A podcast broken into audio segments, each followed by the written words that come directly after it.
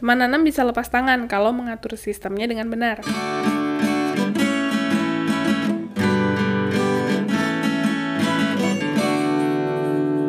Halo teman nanam semuanya, sekarang aku akan bahas metode-metode menanam secara hidroponik. Sebenarnya ada 6 metode, tapi kali ini aku akan bahas 3 dulu. Yang pertama ada wick system atau sistem sumbu. Sistem sumbu termasuk hidroponik pasif, artinya dia tidak butuh listrik untuk menyalakan pompa.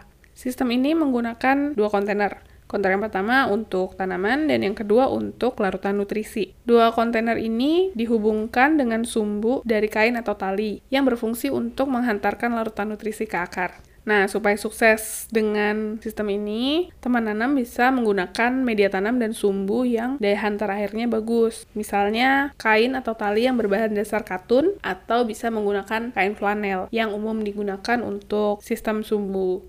Media tanam yang bagus untuk sistem ini misalnya coco coir atau serbuk kelapa, rock wool, dan juga kain flanel tadi untuk sumbunya. Sistem sumbu sesuai untuk tanaman kecil yang tidak memerlukan terlalu banyak nutrisi, misalnya seperti herba. Kelebihan dari sistem sumbu, yang pertama, teman nanam bisa lepas tangan kalau mengatur sistemnya dengan benar. Jadi nggak perlu setiap hari dicek, hanya perlu ketika harus mengganti larutan nutrisi atau mengatur ulang cahaya. Dan sistem ini juga sangat bagus untuk tanaman kecil, jadi sesuai untuk teman nanam yang masih pemula atau untuk mengajari anak-anak belajar berhidroponik. Kekurangannya, dia nggak cocok untuk tanaman besar seperti tomat, brokoli, paprika, dan lain-lain.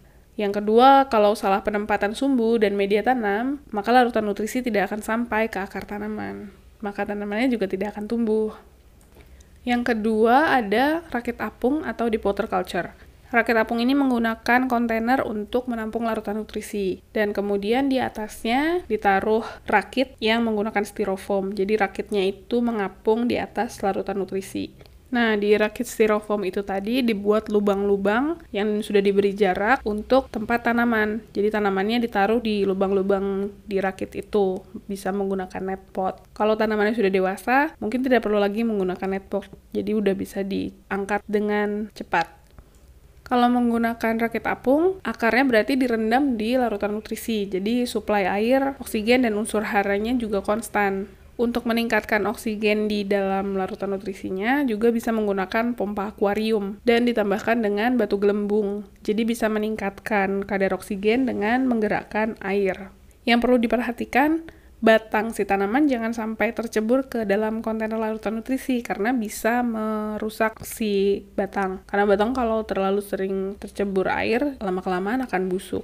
Lalu kelebihannya, biayanya terjangkau dan mudah dipasang. Jadi untuk memulai rakit apung sebenarnya tidak terlalu mahal. Bisa membeli kontainer-kontainer kecil yang hanya cukup untuk 4-5 tanaman dan sudah bisa menanam dengan model rakit apung ini. Sistemnya juga nggak terlalu mahal, mungkin nggak nyampe 200.000 sudah bisa mencoba menanam dengan rakit apung. Lalu selain itu, pemeliharaannya juga minim. Jadi cuma perlu ngecek kalau harus menambahkan air larutan nutrisi. Dan kemudian karena airnya disirkulasi, jadi minim limbah. Sehingga kalau teman nanam mengganti air yang lama bisa disiramkan ke tanaman yang lain di tanah.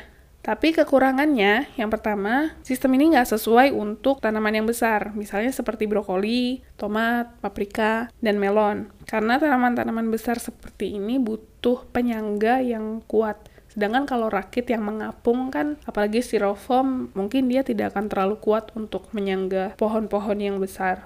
Lalu kekurangan yang kedua, dia juga nggak sesuai untuk tanaman yang tumbuhnya cukup lama, misalnya seperti padi atau singkong. Metode yang ketiga ada nutrient film teknik atau NFT. Kata film di dalam nutrient film teknik berarti airnya dialirkan tipis-tipis setipis film. NFT menggunakan talang yang dimiringkan. Jadi talangnya biasanya dijejer-jejer dengan ujung satu lebih tinggi daripada ujung yang lain. Kemudian larutan nutrisi dipompa dari kontainer di ujung yang tinggi, dibiarkan mengalir menggunakan gravitasi ke ujung yang paling rendah. Kemudian dari ujung yang paling rendah, airnya dimasukkan lagi ke tandon atau kontainer larutan nutrisi. Jadi airnya diresirkulasi.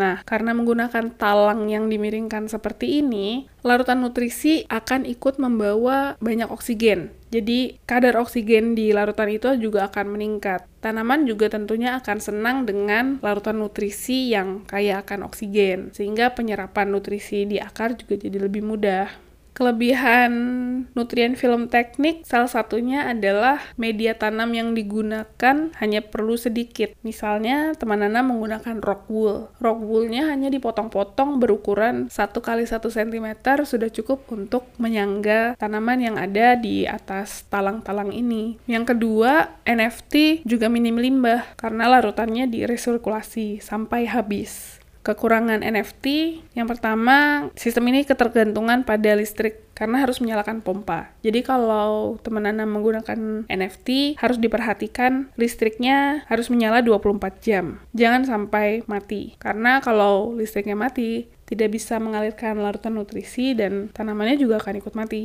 Kemudian yang kedua, akarnya bisa tumbuh sangat lebat karena larutan nutrisinya kaya akan oksigen, akarnya jadi menyerap oksigen cukup banyak sehingga tumbuhnya sangat lebat sampai bisa menutupi talang. Kalau sudah sampai menutupi talang, nanti tetangga-tetangganya yang nggak akan kedapatan larutan nutrisi dan ini akhirnya bisa membunuh si tetangga-tetangganya tadi.